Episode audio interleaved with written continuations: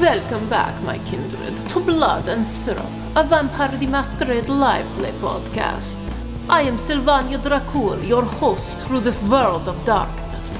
The Coterie faced some of the people they'd neglected in the wake of the massacre. At the station, Doris directed the panicking Teddy to the hospital, relieved the sleep-deprived Troy, and released her prisoner, though not before feeding off of him. Meanwhile, Val reviewed footage of Everett being taken and decided she must find him soon. But can she find the sheriff in time to salvage what is left of New Haven? Abandon hope, all ye who listen here. Everett, you find yourself standing or laying beneath Emily, who you haven't seen in some time, who is standing over you wearing like much more sort of rugged outdoorsy outfits. Like she's definitely not as she's not wearing like the glamping outfit that Simon Longfellow is wearing. But this is definitely like, Emily at a hunting retreat. Emily, which is weird. She's got like a puffy vest on that's kind of like a bit ragged, wearing kind of much more almost military clothing underneath it. And it looks like she's been traveling for a while. This is a more rough and tumble Emily than you're used to. Obviously not keeping up the same sort of need to be ready for an arts gala skin regimes and everything else she normally did. That said, you never met, only Iris met Emily's pack, so you wouldn't really necessarily recognize any of these people. You do see a Ruby Rose or Charlize Theron in like old guard-ish woman standing just over Emily's shoulder, glowering, like clearly doing that awkward thing where like ready to attack and then realizing Emily wasn't attacking. So in a really awkward, trying to look like a badass, well, like, stepping out of an attack pose kind of situation. Simon is not thrilled with this turn of events. And you can only tell that sort of out of the corner of your eye with just that slightest hint of a scowl, which is the equivalent of someone throwing like a full-blown temper tantrum, I think, in other circumstances. But you've been saved from having your chest crushed beneath his boot by Emily. You are still, however, your spine is still broken and you're still pretty fucked up and your face is all full of tooth trenches, which is not the best. But Emily is standing over you. What do you do? Let me just go over the long list of things I can do in my current state. I probably am a little shocked to find Emily all the way out here. Like in the woods, and then out here, like in fucking Alberta. So I think, what can you say, but just Emily. Ah, yes. No. Detective Fry. It's good and strange to see you. Also, are you okay? And she just kind of like looks around and I think suddenly realizes the magnitude of just fucking like quarterback strong arming Simon off of you. And she just kind of turns and air fills my lungs again. Yeah. What's left of your lungs. Yeah. Just kind of turns to Simon and begins to say her patented, I'm so sorry, when Celine just like steps in front and in that like furious way only short people can be furious, like throws her arms like across her chest, plants herself in like a really solid stance and just says, if your clan still wants our help, you'll just let that slide, okay? And the slight hint of his frown gets a little bit deeper and he just kind of scowls, says, I expected this of you, but not of her. And he kind of flicks his eyes up over Celine's shoulder to Emily and just says, control your mate. I don't need any more of this drama in this particular camp. There's more than enough going on without. And he brushes his jacket disdainfully and he says, all of whatever the hell this is. And he kind of looks down to you and says, We'll be seeing you very soon, child of Lilith. And then he kind of like storms off in a like very polite, but also clearly very pissed off, fancy restaurant manager storm off. Everett just raises in his voice like, I'll be here. There's a slight hitch in like almost a Sideshow Bob stepping on a rake hitch in Longfellow's strides as you say that. You get the sense he's a man who gets a lot of shit hurled at him and would like to respond to all of it, but doesn't. Emily then turns to you and says, I'm so sorry about all of that. And Celine just like letting out a deep, frustrated grunt from the depths of her soul. Just being like, I've told you, you can't keep apologizing to people. It doesn't work like that. And Emily just kind of like gives her a frustrated partner in a relationship glower, and turns back to you and says, you'll have to excuse Mr. Longfellow. The kindred attacks on his pack have been particularly vicious, and I can fully understand why he would assume that you as a kindred who, as I understand, it fell from the sky, might be involved. You haven't joined a Lilith, have you? You're not part of. I guess I should have asked that before he took his foot off your chest, Mr. Fry. No. Emily, just the other night I had it out with the children of Lilith, killed what I thought was maybe their leader, but now seems more likely a lieutenant of some kind or something. But a win's a win, I suppose. But yes, I think it would be rather odd and fortuitous if you'd managed to kill their leader. As best we understand it, she's still operating out of Russia. So unless she came to Montreal on business. On that note, why are you... I would offer to move you, but I think it's probably best if we don't do that right now. I understand some of my pack may have been a little rough with you on the way in here. I do apologize for that. Yeah. No, this ain't all them. A lot of this was the fall from a helicopter. Oh, I see. What about Mr. Beef? Did he survive the helicopter as well?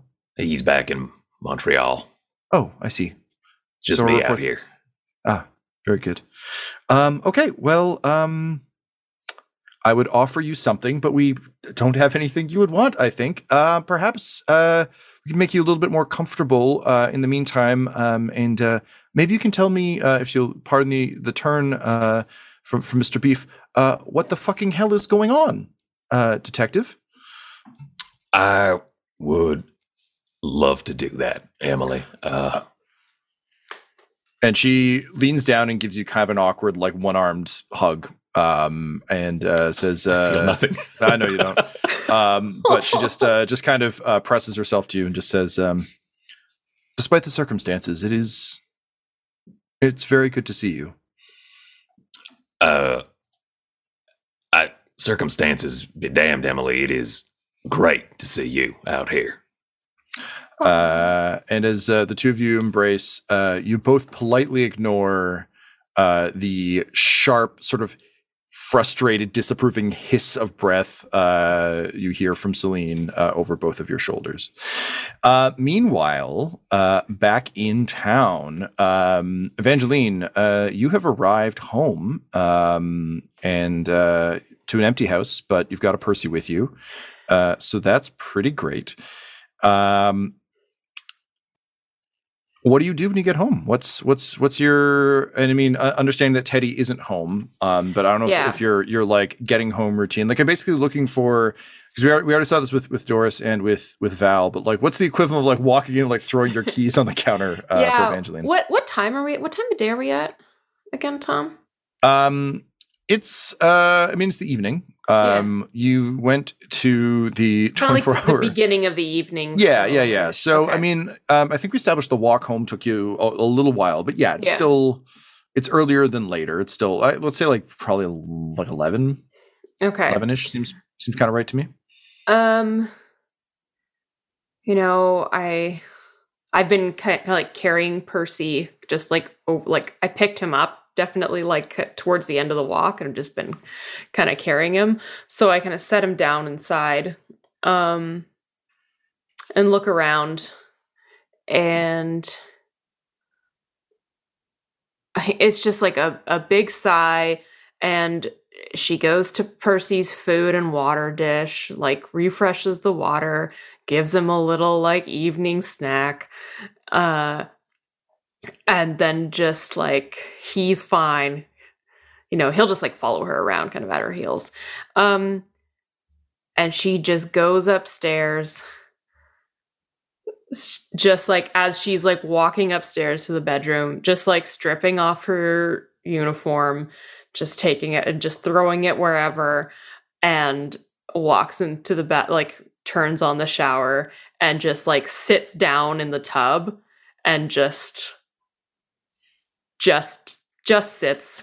So, you know, like when you're just like those times when you're like in the shower and you just sit down because you just feel like such shit that you're just like, I'm just gonna do this for a while. Yeah, it's the I'm until done. I feel like getting up again. Yeah. So just fully done. Like, yeah, we're done here. Yeah. Okay. And she also, you know, she still has like blood on her and stuff from like, you know, feeding on like someone and like all of the other like trauma she's been through. Yeah, I think black that's a totally ichor like all over her. Yeah, you also were kidnapped like days ago, so. Yeah, so it's just, that's a lot. Okay, yeah, I dig that. So, yeah, you settle in. I don't think Teddy crosses your mind. He's probably just off doing Teddy stuff somewhere. He's fine. It is incredibly nice to be home. And, you know, not under the sway of Lilith or being bitten by poisonous snakes or any other such nonsense. So I think... yeah, just a true sense of relief kind of rolls over you. Yeah. Laura, do you have any willpower damage right now? No, I do not. Okay. Well, you could have got some back, but you don't have any. So congratulations. No. You just feel real good. No, you can't have the other one. Only willpower. Cool. Okay. So so that's fine. So you settle in. And you get a momentary reprieve, which honestly, in this world of darkness, is rather rare and rather nice. Meanwhile, Val, you are headed back, I believe, to the police station. Mm-hmm. Time to go check in. Finally back in Sherry. I was about to say, what's it like? You know, you're home. You're you know. What's how's that? What's that feeling like for Val after everything she's just been through, to be able to just like fucking let loose? Also, it's nighttime, so you've got like clear roads. Mm-hmm. Yeah. She's definitely screaming around corners and driving very fast and loud. And I think you said exactly right. It's her home, so it feels very grounding and a place of quiet. Even though it's very loud and the music is very loud, it quiets her innards. Mm-hmm. And she also would go in the glove box and just another pair of sunglasses. So now she has her sunglasses back. She's just driving. How many pairs of sunglasses are in that? So many. Yeah? So many. Is this a matter of like every time you don't have some, you buy some and you just toss them in like deodorants? Yep. Or okay, great. So it's not like I think that's bought in bulk. No, it's just every time that she ends up needing that. There's probably sunglasses from all different places of just truck stops and convenience stores sunglasses. They're not great, but they will do in a pinch. They get the job done. Well, I also feel like with Val's style, like I'm imagining like reflective aviator type situation, or what's the, yeah. Yeah, I mean, either that or just anywhere. The blackout. Yeah, either or. Whichever. Yeah. Amazing. Truck stops were built more so for that than for trucks to stop, I think. So you're in good shape. Amazing. So, you know, I think as a career cop, you also notice some of the things we talked about with Evangeline and with Doris, noticing kind of like the tone of New Haven. You're not in the Gangrel quarter, so Cain Raziel's stuff is like less prevalent, but there's still, you know, probably a couple signs up in windows and that sort of thing. Also, having just had the conversation, your radar would be. Exactly. Extra lively on that. But again, like the town is still reeling from everything that's just happened. And you're all dealing with that at a very high level, but everyone else is dealing with it in a bit of a, like, a murder in this small town? That would never happen. What are you talking about? Wait. And, you know, they're just like 2 weeks from a CBC investigative podcast, just dealing with it. So everyone's kind of dealing with their own way. That said, when you pull up to the police station, you actually see there's some unfamiliar vehicles that have pulled up. They seem to be a collection that I think immediately catch your eye of, like, fancy older cars. Okay. So the kind of things that, like, just like not classic muscle cars by any stretch, but just like classic cars in kind of their own weird mid-breed. Think a little bit like Tommy Lee Jones' car in Men in Black, like just like classic, well taken care of vehicles. And they're kind of parked haphazardly in the parking lot, okay. Which is a little bit odd. Again, just like things that are out of place, I think probably stick out for you in a pretty serious way. What do you think your immediate reaction to seeing this is? Is this just kind of like the problem will be inside, or would you be concerned about what's going on outside? She would look at what's going on outside. I think she would pull the car around once around the whole building just to scope it all out and then find a place to park that would probably be safer on the side, but scoping it out first, very paranoid now of just anything being different because everything has been so awful. Yeah, totally fair. Okay, so can you roll me, please? Let's go investigation and I guess I don't know. What do you think of the three attributes? What do you think Val? Where does Val live? Would this be an intelligence for you? I don't know that it's, well, it could be wits, like keeping your wits about you. It could be resolve. I would probably lean wits myself, but what are you feeling? I'm thinking resolve. I feel like that is where she lives mostly. It's not as much figuring stuff out as it is kind of a gut reaction of this needs to get done. Right. So investigation and resolve. Yes, please. Oh, rolled garbage and failed all of it. Okay, that's fine. You pull around the police station, and aside from what you see in the parking lot, you don't see anything that untoward. That said, again, I think like it's been a hell of a couple days. Your head and heart aren't entirely in it. This is really like sweep around to make sure there's no like fucking children of Lilith waiting to blow up. That is true. The world. There's nothing to shoot. Then apparently that's all Val gets out of this. No, nothing needs shooting right now. And Claire, in terms of Doris's attic, do you have, like, at night, do you think Doris would, like, do you have shutters you would keep open, or is it like a keep everything closed, feeling safer, just kind of with everything battened down? I don't think she would keep any windows open. Okay. Yeah, I think that makes sense to me too. It's cozier that way. Okay, amazing. So you don't see Val circling the station, but that's totally fine because it's not dramatic information that, oh no, Cherry is here, like, you know. Yeah. Okay, great. So Val, you do one lap. You don't see anything of tremendous import, so you pull back around front, and you enter the police station. You enter to kind of an odd scene. There is a man wearing all Lululemon, so just like yoga, very comfortable yoga gear, and flip flops, which again is like an odd choice for Alberta in general. Sitting there, just like aggressively dinging the bell. At the front of the police station, which I think, like, based on who you are, Val, I imagine like you have considered breaking this bell or the people who touch it on many occasions. Like, this isn't, you're not a fucking fast order counter. But given how tired the day shift is, and given that the entire night shift has been compromised, the place is desperately under-resourced right now. And sure enough, out of the back, just dragging his poor tired self Troy comes around, just like with Red Bull in one hand and a Monster Energy in the other. He is barely wearing his uniform. Like, it's just, things are tucked in badly. Like, you can see like some of his like tighty whitey just like sticking up over his band. His belt is like there, but it's over top of his pants. So it's not really doing anything. And he just comes out, sort of raising a hand. He puts down one of the cans. He says, "Yeah, one minute. I'll be there. 1 minute, please stop ringing, please." Val, the guy in the stretchy pants, turns to a couple of his companions. He's got a couple people with him, and they are all standing there with luggage, seeming like generally inconvenienced. Like, this feels like a hotel lobby situation, but for some reason it's happening in the police station. Mm-hmm. How do you respond to this? Val would walk up to the bell that even if that person has stopped ringing it, it still has that like bee. She puts her hand on it to make it stop, just like the clunk.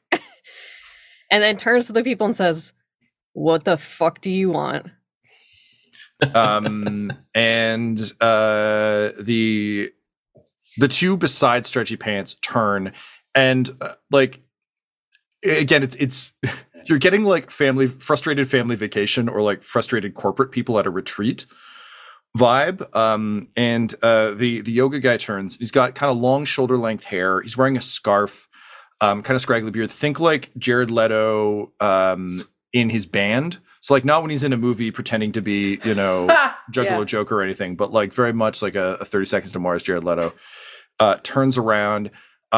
He's wearing red sunglasses, which irk you also because like there's only two colors. What are you doing? And he pulls them down off the bridge of his nose and just shoots you a winning grin, which has obviously no effect on you, but might on people who are influenced by such things. You can see his fangs, so clearly kindred. He just sort of smiles and says, "Ah, finally, some help. Wonderful. I was wondering if there was any service here. I'm here to announce something very special. Hold your breath. The pyramid is here." And then he hands you his suitcase.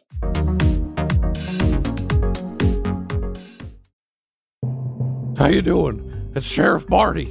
As you can tell, we're barely keeping the fucking lights on around this place, which is why I gotta ask for your help for New Haven. So here's the deal. The way you can support all of us down in this town, make sure things don't become some kind of fucking bullshit mess. Well, you go to patreon.com/dumdumdice and you support That's production company. Yeah, they offer free things like you can be on some kind of fucking Discord where you can all message back and forth or whatever. I gotta have more iced tea.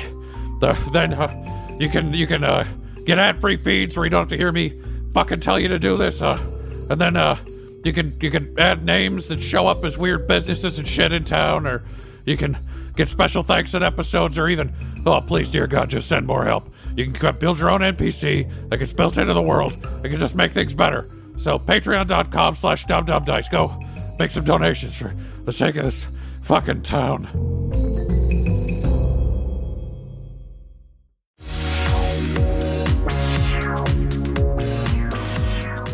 Meanwhile, upstairs, Doris, I don't think my guess is that you don't have like, there's no bell connection up here. Like if someone rings the doorbell, like you don't want anything. No. So what do you think? So you've been working on your spider potion. Obviously you've made a new quote friend, who left in tears. And you've managed to dodge several warnings about the pyramid, which is a bit of a concern for you, but not at present. What do you think you're up to now? Now you've kind of got your potions brewing. You've had some time to settle. What's next in kind of your getting your equilibrium back phase?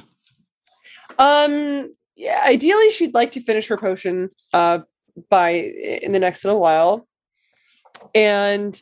I think she would do some weird form of meditation. That like maybe involves, you know, like hanging upside down or something and seeing what visions come to her. And when all the blood rushes to her head. Okay. I like that a lot. That actually ties into something I wanted to touch on anyway. So I'm going to save that for next episode, I think. Cool. But we'll say that enough time has passed. I think that your potion is complete. You're doing this under no duress. Mm-hmm. You've got all the resources you need, friendly spiders, you know, the whole deal.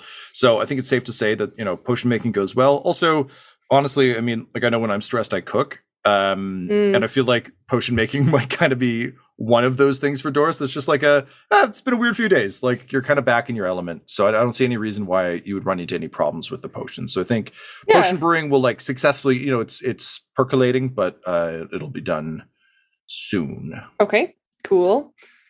So in terms of your hanging from the ceiling, is this a like hang upside down? Is this something you've like set up regularly? Is this just what she decided? Like, is this your regular, I think meditation? she hangs from the, there's a light that's shaped like a chandelier, that hangs from the center of the room. And I think she somehow manages to always just like propel herself up onto it and hangs from it, like in the middle of the room, like a weird bat.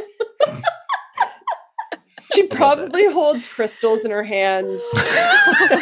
Beautiful. Like rose quartz or something that match her sparkly pink nails. So I think she would do that and just meditate on the card, the temperance card that Marjorie drew for her, and seeing if she can get any feelings about the next little while. Okay, great. Claire, can you please roll me I'd be inclined to say you could go occult, you could go awareness. Okay. Or you could go insight, I think would be the three I would recommend for that. Oh, I'll do occult. Occult, great. And then I think meditation's an odd one, eh? Maybe composure. Yeah. That's what I was thinking, yeah. Right. All right, so that's 6 dice. 1. Oh no! Oh my God! There's so many ones. Oh dear. No. That's 1 success out of 6. Okay. And may I ask, of the ones, do you don't have any hunger left? Because you chowed down. I don't have any hunger dice. So no messy successy. Or bestial failure. Bestial failure, yeah. Just regular. Okay. So I think what we'll say here, Claire, is I think I have a hard time believing that like someone who wants to meditate would fail to meditate, but I think instead we'll say with a roll that you don't have as much control about like I'm going to meditate specifically on my card. We've talked a lot, or you've described how. Snippets of things will just kind of come to Doris of her past life and you know all the adventures she's had. So I think maybe the best way to think of this role is like how able are you to kind of almost lucid dream as opposed to just like here come all the images again. Yeah. So I think you still get the sort of benefit of the meditation, but there's gonna be some weird stuff mixed in, which we will get to shortly. There's also the weird smell of probably the guy who just left my room. I have to clean out the trunk. Oh, probably. And 100%. I feel like that could like throw off the vibe pretty hard. I mean, the crystals will help, but he was in there for a long time. Out of curiosity, Claire, do you think that's something you would do or something you'd have Troy do? Oh, Troy, 1000%. She's like 5'2". She's not gonna. Well, I mean, she's not about to lug a chest containing a dirty human waste out of there. Okay, I love that. All right, so just as you're about to hit Nirvana, you just get a whiff of like 3-day Claire, body stench. I feel like Doris probably too, like in her lifetime, having like lived through like 17th and 18th centuries and stuff, has probably cleaned out enough human shit to last many lifetimes. That's like this train of thought that I'm about to go on is a little like Dum Dums and Dragons-y, but like, do vampires like pass waste? Because if not, like, when was the last time Doris would have fucking even seen shit? It would have been fucking awful. I mean, last time she killed a person. Yeah, last time they shit their pants upon their life expiring and just all muscles relaxing and their bowels evacuating. Yeah. I think there must also be some frustration in like, we got out of the stinky times. Like there were stinky times. We got over that. Like we learned what causes the stink. So we just started bathing. Like we don't need to go back to this. I just have to make sure that my children don't eat it. Also very fair. Yeah, there's just cats eyeing the box. Like, perhaps for me. So with your children staring at the damned excrement of the crate, with Everett and Emily deep in the woods, catching up on what's befallen both of them. With Evangeline sitting in the shower like Tobias Funke, failing to get an audition, just trying to recover, and Val being handed a suitcase as the help at the police station. The pyramid, the Tremere pyramid, has arrived in New Haven, and oh man, that's bad news for just about everyone.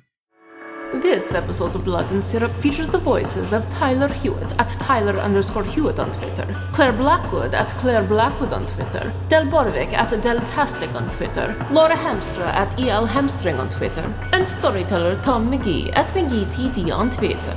This episode was edited and mixed by Laura Hamstra, and Blood and Syrup's artwork was created by Del Borovic at delborovic.com. That's DelBorovic. Our theme songs are What's Really Going On Right Now by Chase Allen Willis and Traffic by Kai Engel, and our ads use the tracks No Control and Chiefs by Jahzzar, Jahzzar. All of their music is available at freemusicarchive.org. When it comes to Dum Dums and Dice, you can visit our website at dumdumdice.com, our Twitter and Instagram at dumdumdice, and on Facebook at facebook.com/dumdumdice. We also have merchandise available at redbubble.com/people/dumdumdice, and most importantly, you can join our Patreon at patreon.com/dumdumdice. That's DUMB DICE. Sleep well, my kindred. Sleep well in this world of darkness.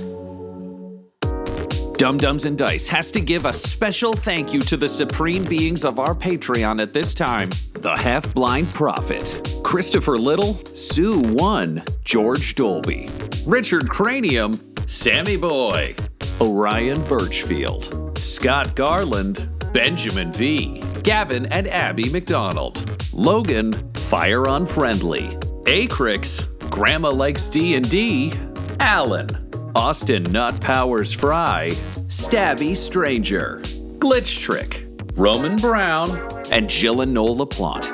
If you want your name to be added to this list, you can join our Patreon too at patreon.com/dumdumdice. Thanks to them, and a little bit of thanks to you. The Fable and Folly Network, where fiction producers flourish.